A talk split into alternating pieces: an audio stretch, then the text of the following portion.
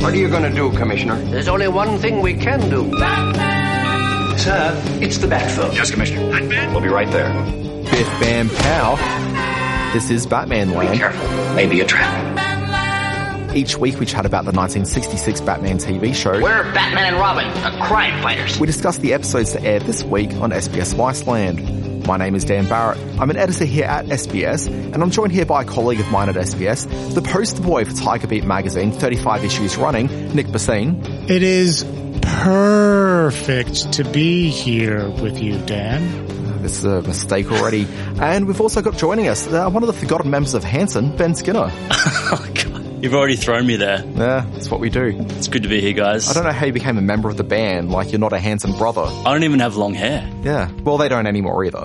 Well, that's right. They're very cleanly shaven. Why? Why the Hanson band? Because there's a teen band in this. We've got uh, Jeremy, Chatham Oh Jeremy. yeah, It's right, all sorry. about the segue, man. Gotcha. There's always a segue. Gotcha. Yeah, you're going to be doing a synopsis in a moment, so you should probably re- right across this. I'm sorry. What? What? Yes, yes. But anyway, we should probably explain who Ben is.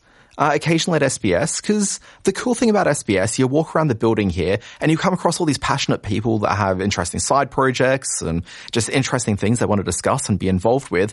And I came across Ben, and we'll say that it was within the building and not drunken at a Christmas party.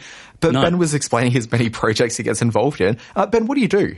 Who are you? Who am I? I'm a man of many. Uh, I'm a mysterious man, Mm. uh, but mainly I'm a film buff. More than anything else, I'm a film buff, and I believe that's how our conversation sparked when we Yeah. bumped into each other in the building, not Of outside course. the building at Yeah. a party. Um, Neither of us were at least 15 beers into that night. but um, It was yeah. quite the evening. massive, massive film fan. My day job is uh, creative here at SBS, but What does that mean? Creative, basically, I'm the guy that comes up with ideas for promos, which most people like to call ads. But any ad, any uh, promos you see on SBS has usually come from the creative team. So it's kind of my job to somehow sell these shows, these brilliant shows such as Batman. Have you done Batman? I have not done Batman. It's not for lack of wanting to. All the good stuff gets snapped up pretty quickly over there. Is it a seniority basis? It's basically a first in best dress kind of scenario, yeah. What's the best show you've done a promo for or movie?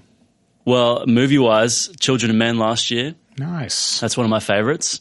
Um, was it that you loved the film because it's an awesome film, but is it that you made an amazing promo for it? Because I'm sure you've made great promos for shows of which may not necessarily be your cup of tea. Look, I, I try not to say that my own work is amazing. Uh, I think the quality of the movie kind of comes through when you're passionate about it. It's, it's really, you know, you can kind of see that because if you care about something quite passionately, you spend that extra bit of time on it. But yeah, that movie, it's just, it's just obviously it's dated so well to the point where it, like most things that came up in that film have actually turned out to happen. It's we're headed along that path now, and I think I was talking to you about it when we first met, hmm. and you're also a big fan of that film as well. Look, I mean, Can we reenact when you guys first met? I've been hearing so much about it. It just seems incredible. I got incredible. you can't catch a magic twice. Lightning, it strikes in just the one location. Do the people down in creative, do you ever cut a movie like Children of Men to be a comedy?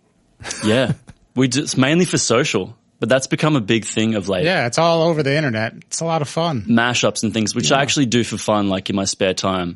I actually do a bit of that stuff as well. Um, Um, let's give the quick plug. So you've got a Facebook profile, which is largely where a lot of your stuff's being published. Is that right? Yeah, so Movie Yeah. Nerds is a is a site that me and a bunch of friends started up a few years ago. And that's movie nerds with a Z. Well, on Facebook, yes, we have a we also have a YouTube channel. There's another movie nerds out there, hence why we needed to put the Z on the end. Um, yeah, we review movies and we do all sorts of silly videos on our YouTube channel, and yeah, it's it's a lot of fun. Yeah, I saw a Tommy Wiseau The Room Star Wars mashup the other week. Yeah, stuff like that. You know, when you're working on it, you're thinking to yourself, "Is this the most stupid thing I've ever done?" And sure enough, when you get a few hits and a few comments, it kind of justifies its existence, and you go, "Yeah, maybe it was worth it." Yeah, we had that thought on Batman Land a fair bit. As always, I never remember what's happened in any given episode of The Batman. Nick, please explain what happened this week. Okay, so um, Catwoman sneaks onto a set and steals some radio guy's voice Looks like Harry Ups lost his voice. and leaves an umbrella to fool the completely stupid police. Merely an ordinary umbrella with a mild electric shock device built into the handle. Catwoman tells the police that she's getting into showbiz for some reason, and they believe her because They've been uh, lobotomized at some point. Catwoman, hello, hello, hello. Catwoman gives Dick some dancing lessons and then gasses everyone at Wayne Manor, the old dance and gas move. Why, you're no dance teacher. You're Catwoman. Batman and Robin track her down to a dance studio. There's a fight and Catwoman drugs them and tries to murder them with a noise machine. When I throw that switch, the noise will become excruciating. But they get out by making some other kind of noise. Catwoman steals wuss rock act Chad and Jeremy's voices at a concert. Every record our fans buy brings me another notch closer to becoming a brain surgeon. and escape by turning the lights off. All the teenagers lose their minds like they're about to die. Catwoman wants a bunch of money for their voices or she's going to take everyone's voices and England will go broke and the world will fall into financial collapse or something like that. You can't hold up an entire country. Batman and Robin track Catwoman down to a hair salon and beat her Mickey Mouse Club goons senseless. Now, this is a two-parter which really asks the question, Cat Got Your Tongue? Uh, these are the Cat's Meow, which aired initially on the 14th of December, 1966, and the Bat's Co's Howl, which was the 15th of December, 1966. What's the second episode called again? I didn't really want to say this out loud a second time. I think it's Kowtow? Cow, Kowtow? oh, kowtow, as in bend. Is that what it, see, I I don't even know. Yeah, that's Yeah. that's the Japanese um, bending for out of respect. Kowtow. Sure. He could be completely making this up, and me and Dan would be none the I- wiser. Yeah. Not a clue. But the first one is meow. The cat's meow. Yeah. The bat's kowtow. Yeah. They're getting worse at these. I mean, sometimes they don't even try rhyming it, so at least they went to the effort here. Yeah, yeah. There's some effort involved in this. Speaking of effort, first episode in this one, not a huge amount of effort going in, but the second one I actually thought delivered quite nicely. I have been rooting for Batman and Catwoman to get together from the start. And I mean, their relationship is getting more and more hot as the episodes go on. I, I was believing there's passion on the screen. The tension, the tension's definitely bubbling over. Yes. She Yeah. said some almost pornographic things when she was at Yes. crush level in this episode. Oh my God. I was, I had to take a shower. it was felt filthy. It was incredible. I'm seeing some beads of sweat there now. Yeah. Is it hot in here? Yeah. I do like that there's this ongoing thing that happens, and it was particularly prominent in these two episodes, that Catwoman, anytime that Robin's involved, like she just has such disdain for him. Oh, she hates him. It's very funny. Yeah. I was like, it actually- is, I was like, it's gonna- funny. And I kind of wish that Robin had the same, because I think it'd be very funny if the two of them hated each Yeah, other, yeah, yeah. because they're both sort of jealous over their relationship with Batman. So that's what it is. It comes down to jealousy. Do you think? Uh, it has to be. Because I, I was going to ask you about that because it, it's something that definitely stood out to me. He just gets an absolute shellacking. I get a the adults are talking, go away, child kind of vibe from her. And fair enough, because come on, that guy. But how old is Robin? Because she tries to set him up with uh, her friend, or for one of her um, Henchman, her hench- goons. henchwoman, Enie, I believe her name is for some reason. And um, she says he's too young for you. Later on, he says I'm a teenager. She's treating him like he's ten. Now, at one point when Catwoman rings up to organize the dance lessons for Dick, Bruce says something along the lines of, it's your 10th grade, fo- like prom coming up. Oh, is, did he say tenth grade? I thought he said 10th grade. Can I get confirmation from anyone? The junior prom's coming up, isn't it? Yes, but We don't want you to be a wallflower, do we? Dancing is an integral part of every young man's education. gosh, Bruce, you're right. But dancing? So if it was 10th grade, like that's what, 15 That's years old? fifteen. Yeah. He's That one of these, is but he's young. Robin's one of these characters that's just eternally the same age, right? Like a Bart Simpson. I don't think in the course of the entire canon. In the comics, what? In the comics, he gets older. When he gets beaten to death by the Joker, how old is he? Well, that's a different guy. Oh, that's um, Jason Todd, the second Robin, gets that's converted. right. Poor Yeah. second Robin. But Dick Grayson's still around in the comics. He's, He's you know, Night- is he still strapping- Nightwing? Yeah, he's Nightwing these days. He's an older guy. Apparently, you know, wears the costume quite well. Sometimes fills in for Batman. Yeah, he's done that from time to time. Yeah. Yeah, so Robin gets older, but in this, I think maybe he just seems young because Robin, quite frankly, a little bit of a dum dum. But the girls love him. Like they're always screaming when he shows up somewhere. He's like he's got a fan Yeah. base of teen seems like teen girls that are into him like he's a pop star. Yeah, and yet no adult seems to really know who Batman and Robin are, Yeah, as yeah. evidenced in this episode at least once. Always a good joke. Yeah. Love it whenever it happens in an episode. Speaking of Enie, because uh, I like going through the IMDb and working out who a lot of these actors are, because this is a 50 plus year old TV show, and a lot of these actors can fly into the, you know, I don't want to say dustbin, but you know, they, they don't necessarily tend to be remembered so heavily anymore. But this lady, the actress's name was Sharon Winters, And while her IMDb listing is not particularly high, I did notice a credit in there. She's gotten a very special thanks in the anti-vaxxer documentary, Vaxxed. Oh, she's an anti-vaxxer. An anti-vaxxer. Well, presumably. They don't say exactly why she got the special thanks, but one presumes.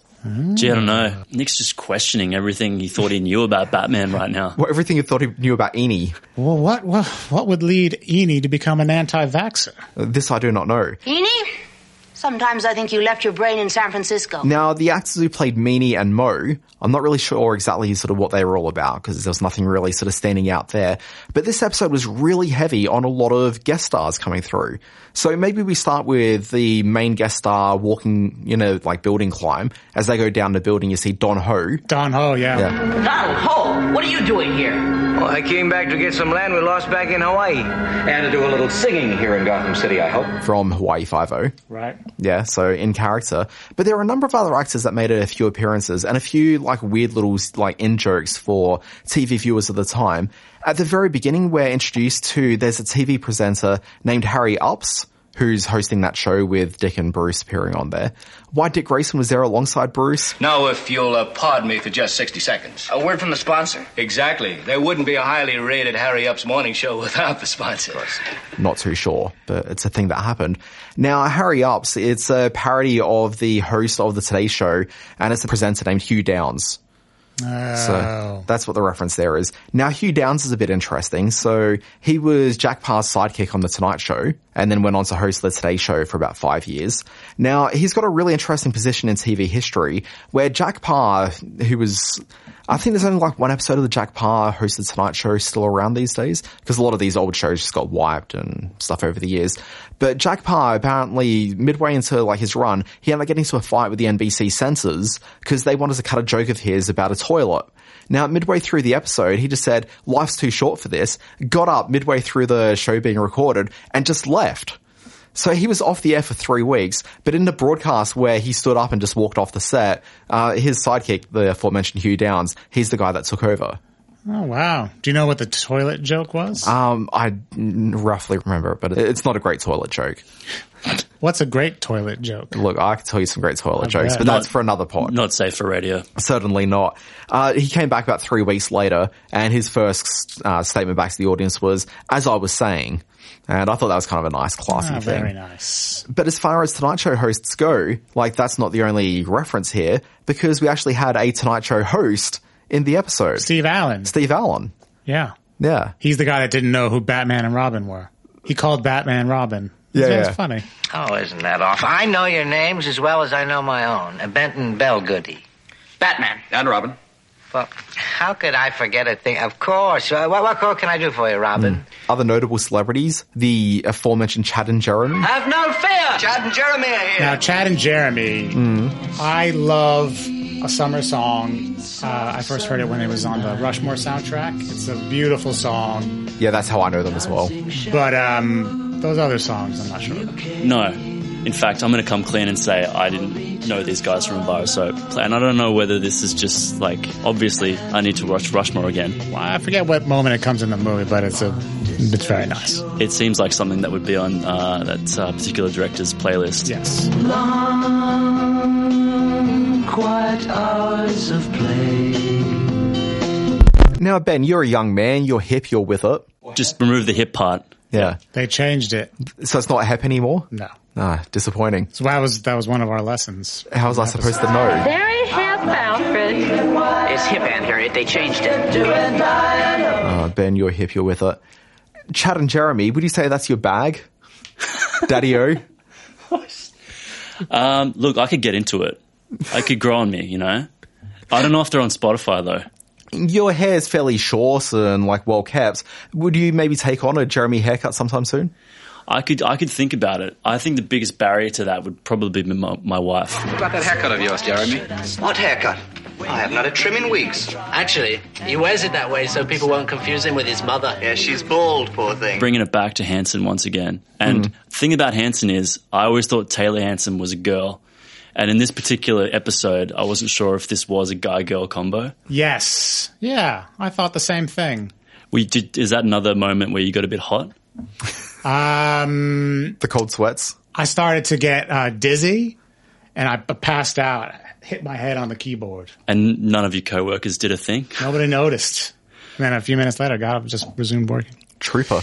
The way that people, um, that the way the cast reacts to Chad and Jeremy on the show made it seem like the show is written by very old people. Am I wrong? Oh no, I think you're spot on.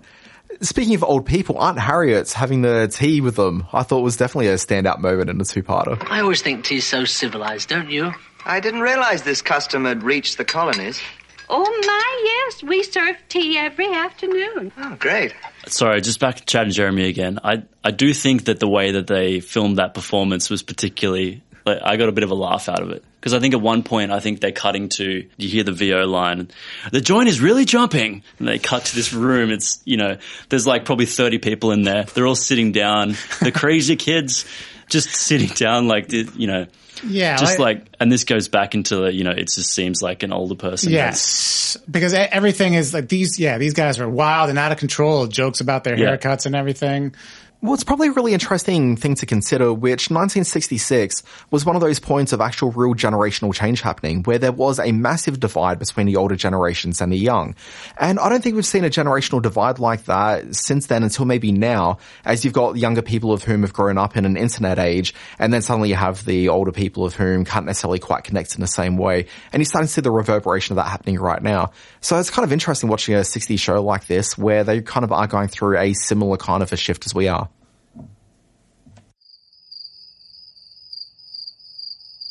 I didn't. I didn't hear any of that. That's fair. Are we on the air? Due to circumstances beyond anyone's control, we, we, we now switch you to our midday movie. The big green thing that devoured Pittsburgh. A couple of other really interesting guest stars that cropped up through here. There's a lady, she was a model, so we don't really know her as an actress so much here in Australia and, you know, as far as history is sort of uh, pushing forward. Uh, the model's name was Christine Ferrare. Now, she played the role of second girl on the show. And I just noticed her because she's got a really interesting backstory on her. She's the ex-wife of John DeLorean.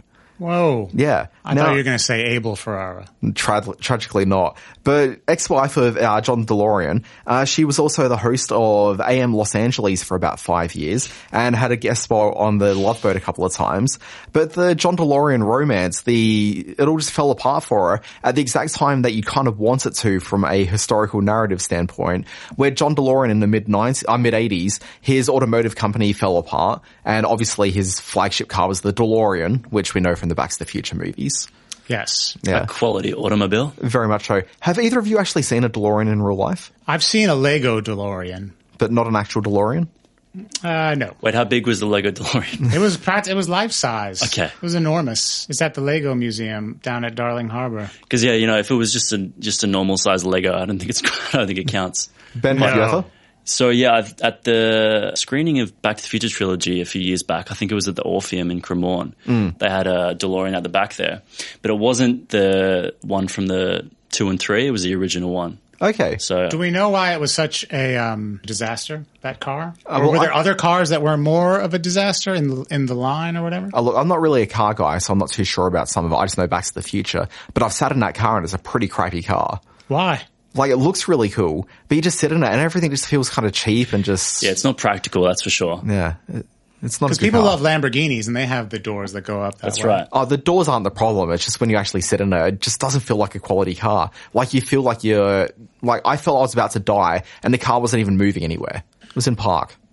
Um, but Jeremy knows Oh, the no. answer. Producer Jeremy, what's the answer? It's made from stainless steel. They didn't want to put any paintwork on it, so it's a really heavy car, and the engine is not powerful enough to carry the Oh, weight of the right? car. That's really Yeah. interesting. Breaking the fourth wall, I love it. Yeah. Loving it. I'm not loving it. Uh, finally, there's one other guest star that really stood out to me, which was uh, Judy Strangis. Now, she's known Strangles? I think it's Strangis. Okay. It's an IS. Uh, she played Dyna Girl in the live action Electra Woman and Dyna Girl TV show. Of course. But she's notable, I think, at least as far as I'm concerned, for a lot of the voice work that she did. So she was in one of my favorite 1970s Hanna-Barbera cartoons, Goldie Gold and Action Jack, and she played the aforementioned Goldie Gold. It's a great show. Don't give me that look, Ben. But her last credit is as playing a role on the Batman animated series in the early 90s. Is there a surprising amount of crossover between people that have been on this show and people who worked on the animated series? I suspect that it is not a coincidence. Yeah. That's a tick. Story checks out. But that's impossible. Nobody will pay that much money for those voices. England will. Batman, um, I'm used to watching him and Robin kind of run out of a room or uh, just run a just running little bits. But in this episode, I, I feel like we got a long shot of Batman running, and it is one of the most terrifying things I've ever seen in my life. Adam West, for some reason, has Batman running, and his arms, his limbs are flailing around like like he's made of clay or just some sort of putty, some sort of stretching uh, substance. It's terrifying. He doesn't seem to have control of his body. Is this where he's chasing Catwoman at the end of the episode? Yeah. Yeah. It's weird. You seem really concerned by this. I was upset. Just just your choice of words, you know, terrifying. Um, are you you concerned for his well being in that moment? Well, I was just concerned that Adam West doesn't know how to run. But he, he's he's very gentlemanly and sma- suave generally. But then when he runs, he just, he looks like like he's got a problem.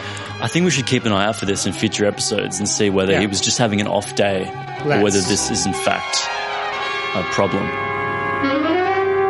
Well, I thought it was very, at least the second episode more than the first. There are some decent laughs. It's actually at the very beginning of the first episode when uh, Bruce is trying to guess the riddle that falls down and his, his zebra guess is so manic and charged. and he says it three times. Zebra, zebra, zebra.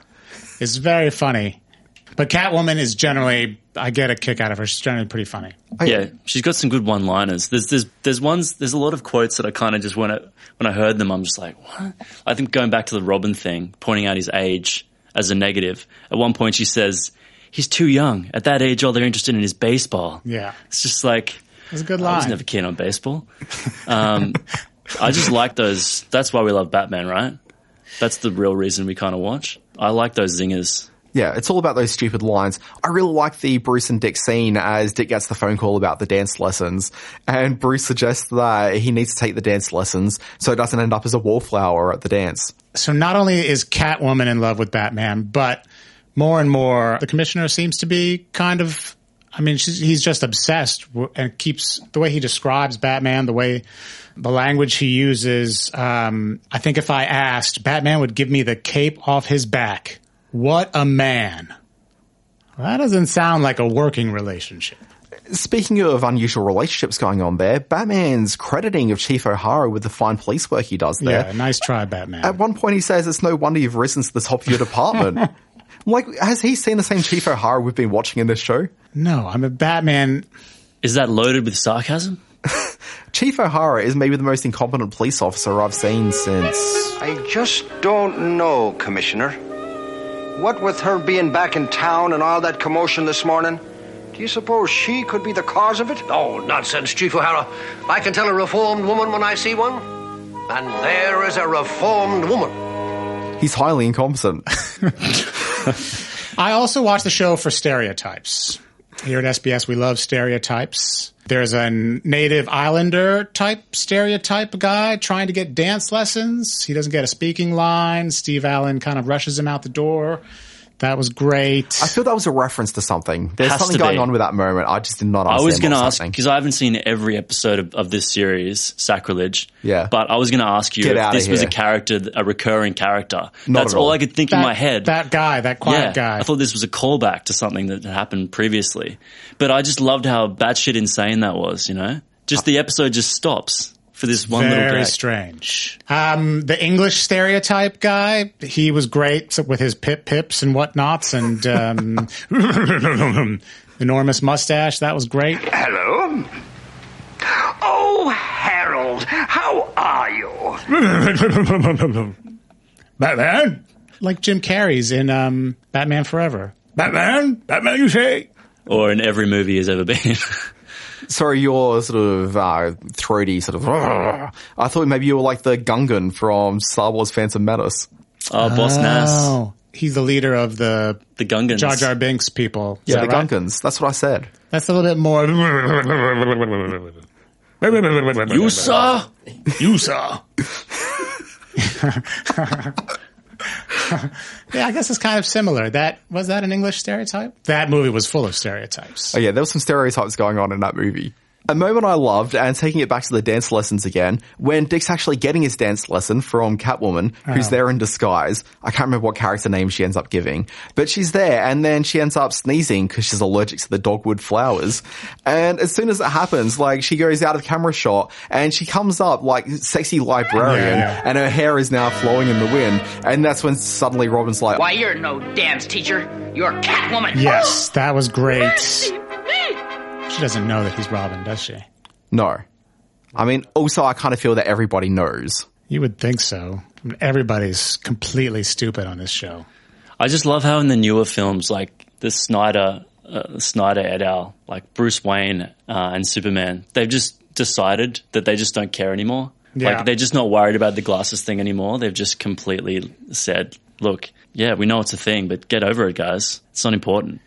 But I particularly like that moment you're talking about with Catwoman, with the glasses off. Like I think that's another that's another thing that this show is just so like endearing for that. Those Yeah. little those little moments where they're doing it completely on purpose. It's just those little winks to the audience, you know. Holy mosh. We like to talk to our guests about their own personal history with Batman. Now, Ben, you're a reasonably youngish guy. I don't know how old you are. I'm s- between the age of 30 and 32. No, that's an acceptable demographic. Batman, who's your Batman? Who do you grow up with? Uh, I'd say, unfortunately, this was obviously the first one I was exposed to, right? But I remember watching Batman Forever a lot as a kid, and this is the, this is the issue: is that Batman Forever was one of the first films I saw at the cinema. It doesn't matter how bad a film is; if it's if it's one of the first ones you've seen in a cinema, you're going to remember that moment, right? So Val, once I realized Val Kilmer was terrible, it was Keaton for a long time. So you saw Batman Forever, but then at some point you started at the beginning. You Yeah. started over. Yeah. And I realized that those Burton films, like, I, I think it's a real shame that Burton wasn't able to make his third chapter in that trilogy, which he always saw as a trilogy. They booted him out. Schumacher came in. The rest is history. Why did they boot him out? Do we know? Well, it's because Batman Returns was considered a failure, so it still made a decent profit. But compared to what the first film made to what the second one did, Warner Brothers' expectations were just not quite what was being delivered. And don't forget, Batman Returns is a very dark film, and when you actually look at what Burton did with that movie, it cuts out the potential child audience for the film quite heavily. So it's a dark film with that penguin character who's a very vile creature. Yeah. And it's hard to get a lot of the toy tie-ins. Uh, like, I remember McDonald's toys being sold, but in retrospect, that's kind of surprising to me because it's a really dark film. They needed more kids running around. Hmm. I think that was the thing with Schumacher's. He got he himself has admitted that he got carried away with the merchandising, especially on Batman and Robin, and that was one of the big things that you know brought it down in the end. Those- that and the truly truly awful script. Well, the nipple suits were flying off the shelves. I'm wearing one right now. So in answer to your question, uh, yeah, I'd say I held on to Keaton for a long time. But as the films have gotten darker and grittier, Mm. I think it just highlights the fact that this series more and more, that the charm it has is just, I think it's timeless. Yeah, so I've always loved this show, but I mean, I think you're right. There's something right now where, because the films have gotten so dark, I think there's something about the lightness of this now, which has kind of elevated and made it more palatable again. You know, if you think about the horror of the Vietnam War and how it was raging while this show was on, I think the show gets a lot darker. It kind of does. Like, imagine this show is on TV and rapturing um, audiences while um, kids are being sent over to die for a war and the government is lying to them about it. What year did the Vietnam War start? Depends on um, who you ask. Horrible shit happened in 66 and 67.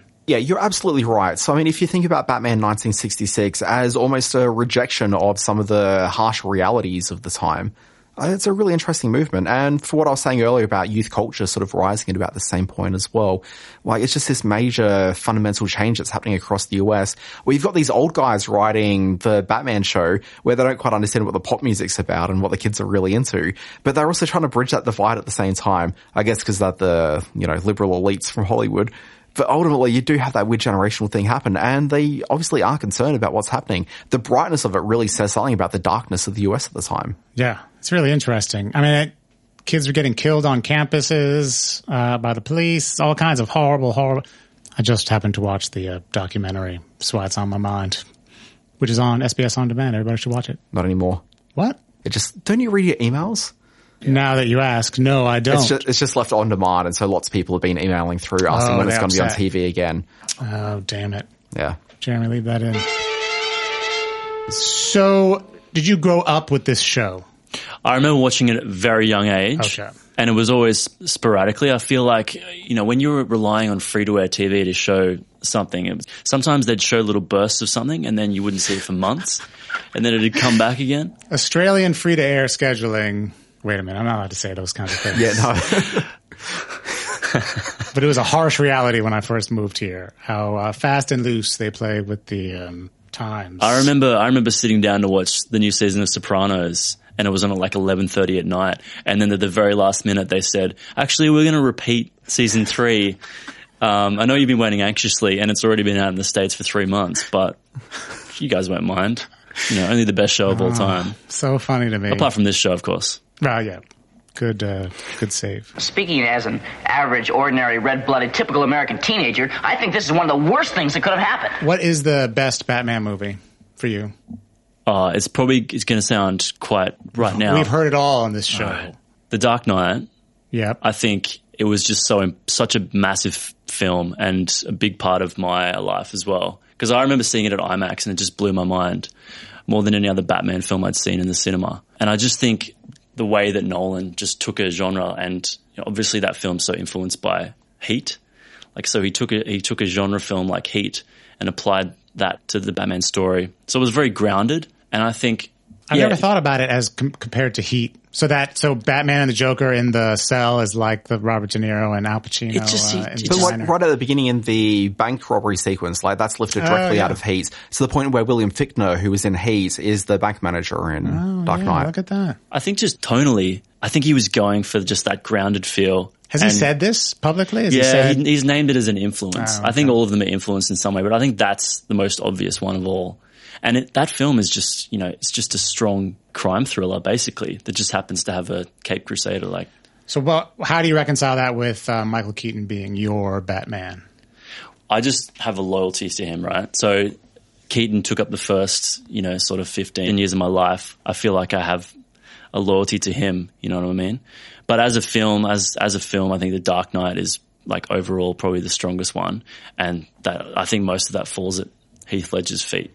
Yeah. Because the Joker is Yeah, my yeah. favorite villain. And I think that is like the Joker performance, not including Mark Hamill's work, obviously.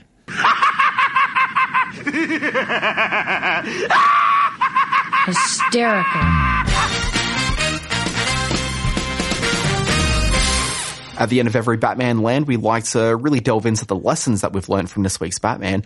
Ben, you're our guest. Uh, was there anything that you really learned this week that the Great Bat has given you? I think I've learnt to uh, to drop one-liners into everyday conversations more. I feel like people appreciate that. I think it works better if you're wearing blue spandex. So, would you recommend I try that maybe on a Friday? Because it's usually casual Fridays. Yeah, look, it's casual Fridays, and we've started doing Tie Tuesday in my department, but maybe Wednesday is kind of the good day to bust out. Okay, well, if I if I'm back on this podcast, I'll let you know how I go with that. Yeah, we'll definitely schedule it for a Wednesday. Nicholas Bassine, what have you learnt this week? Um, it's such a simple lesson and one that well, we could all benefit so much from, but just the idea that kissing is one of the most natural things in the world. Everybody does it. Bears, people. Did I mention bears? You mentioned bears. I'm concerned about how much you're looking directly into my eyes as you've been talking about this. I'm looking at the microphone. It's impossible to see you. What kind of bear are we talking about here? There's a kissing bear. Kissing bears. They're known in the wild to kiss. Are they native to specific regions? Um, Northwest America and Oxford Street.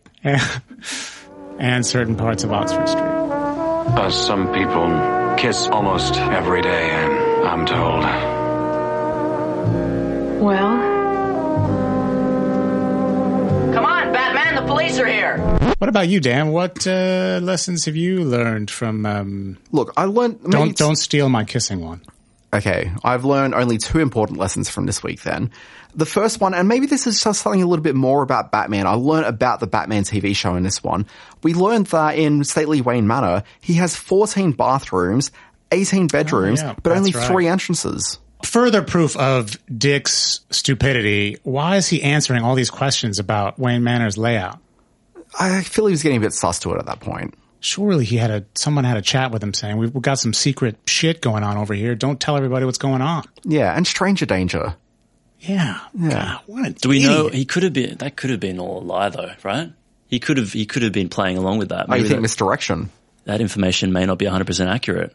Did anyone Like, else? like most of the things that we've been talking about today. Did anyone else um, think that Catwoman, when dressed as the dance teacher, looks like um, the teacher in that Helen Keller movie?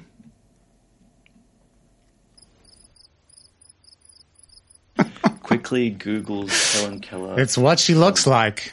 That's not a joke. I wish that was a joke. The other important lesson I took away from this week was that I learned that every generation has its own music. Mm. Which is fine. I mean, I don't care for what the kids are listening to now, but I appreciate that every generation has their own tunes. What's this generation's tunes? It's like the hippity hop. Ben, what kind of music do you listen to? Just get a synth, lay that down, get a female vocal on that top of that shit. You get yourself a hit right there. All right, I like it. I like it.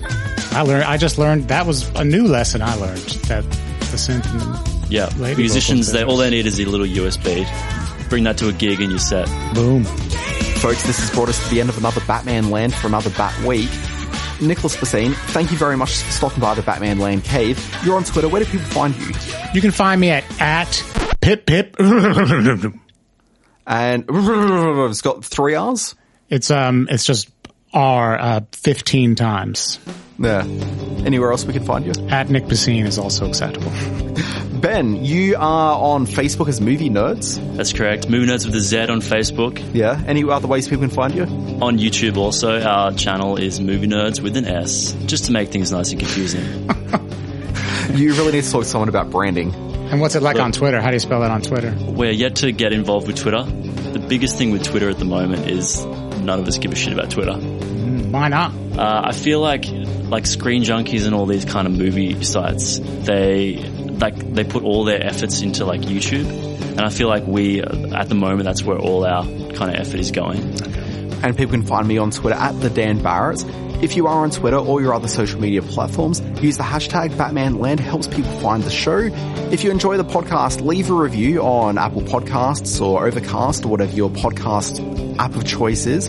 Helps other people find and discover the program.